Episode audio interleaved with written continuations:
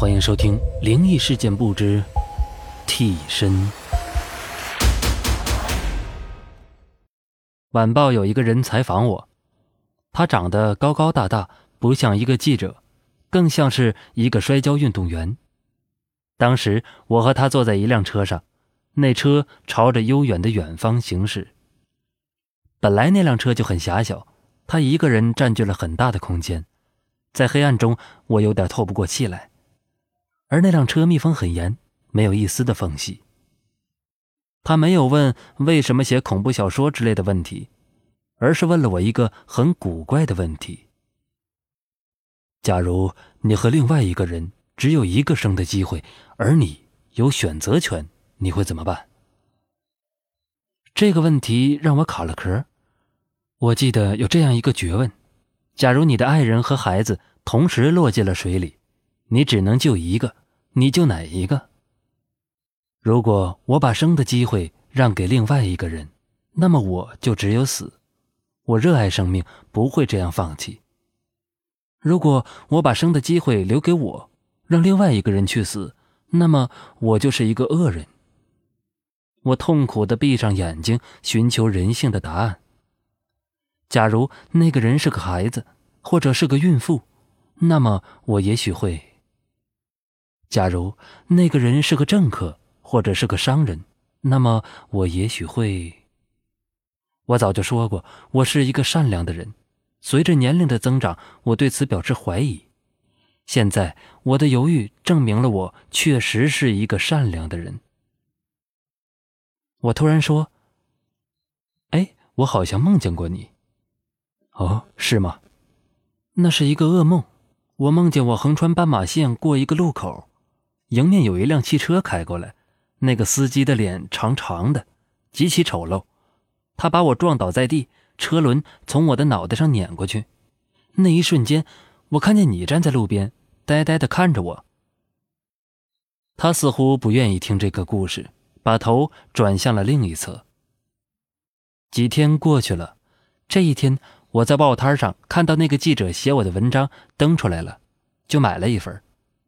头条标题是“与恐怖作家谈梦”。我坐在路边的椅子上看。这个虎背熊腰的记者文笔不错。这时候有一个老人走过来，坐在了我的旁边，也在看报纸。我瞟了他拿的报纸一眼，是一份跟我一样的晚报，正巧也翻到了有我新闻的那一页，第二十四版。这很正常，晚报在本市卖得很好，几乎人手一份。不正常的是，我发现他那张晚报的第二十四版似乎和我的不一样。我这张有一则报道，三屯路出现一起车祸，黑色标题极醒目。而他那张的相同位置却是另一则报道，我是三环路今早通车。红色的标题同样很明显。我愣住了，同一种报，同一天，同一个版面，怎么可能不一样呢？那个老人见我傻傻地看他，怀疑地打量了我一下，起身走开了。他把我当成了精神病了。我赶快又到几个报摊买了几份相同的晚报。除了我最早买的这张报纸，都没有三屯路出现一起车祸这条新闻。我仔细阅读这条来历不明的新闻。今晚十八点四十二分，在三屯路和强盛路交叉的路口，出现一起恶性交通事故。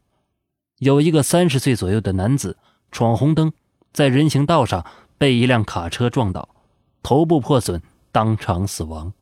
目前死者的身份正在确认中。现在离十八点四十二分还有半个小时呢。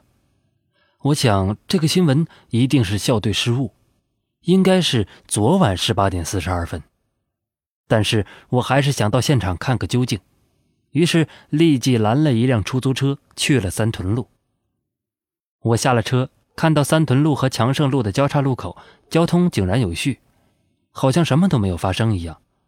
路口正巧有一个卖香烟的老太太，我走过去问：“大娘，近几天这个路口是不是出过车祸呀？”老太太白了我一眼，冷冷地说：“没有。”我糊涂了，我想马上给这个报社打个电话，先核实这件事儿。也许我这张报是不法商贩盗版印的。掏出电话，没电了。我又问那个老太太：“大娘，这附近有没有公用电话呀？”老太太头也不抬的朝对面指了指：“过马路。”我抬头一看，对面果然有一个公用电话亭。谢谢。正巧人行道上是绿灯。我抬脚就要走过去，这时候我敏感地发现，和我站在一起等着过路的人都没有动。我收回脚问旁边的一个中学生：“哎，绿灯你们为什么不走啊？”那个中学生怀疑地看了看我：“那不是红灯吗？你色盲啊？”另几个人把头转过来，都用奇怪的眼神看我，只有我一个人看见是绿灯。我全身的汗毛蓦地都立了起来。就在这时候，我看见一辆卡车开过来，黑洞洞的窗口里出现的正是我曾经梦见过的一张长长的极其丑陋的脸。我惊骇的同时，一下摘下头上昂贵的貂皮帽子扔到了路上。有一个人恰巧走过来，他看了看那顶帽子，一步跨过去想捡起来，被那辆疾驰的卡车撞了个正着，脑袋溅出血水，触目惊心。他正是那个采访过我的记者，他圆圆的眼睛在车轮下看着我，似乎在说：“你终于回答了我的问题。”青木恐怖故事，每晚十点，我在另一个世界等你。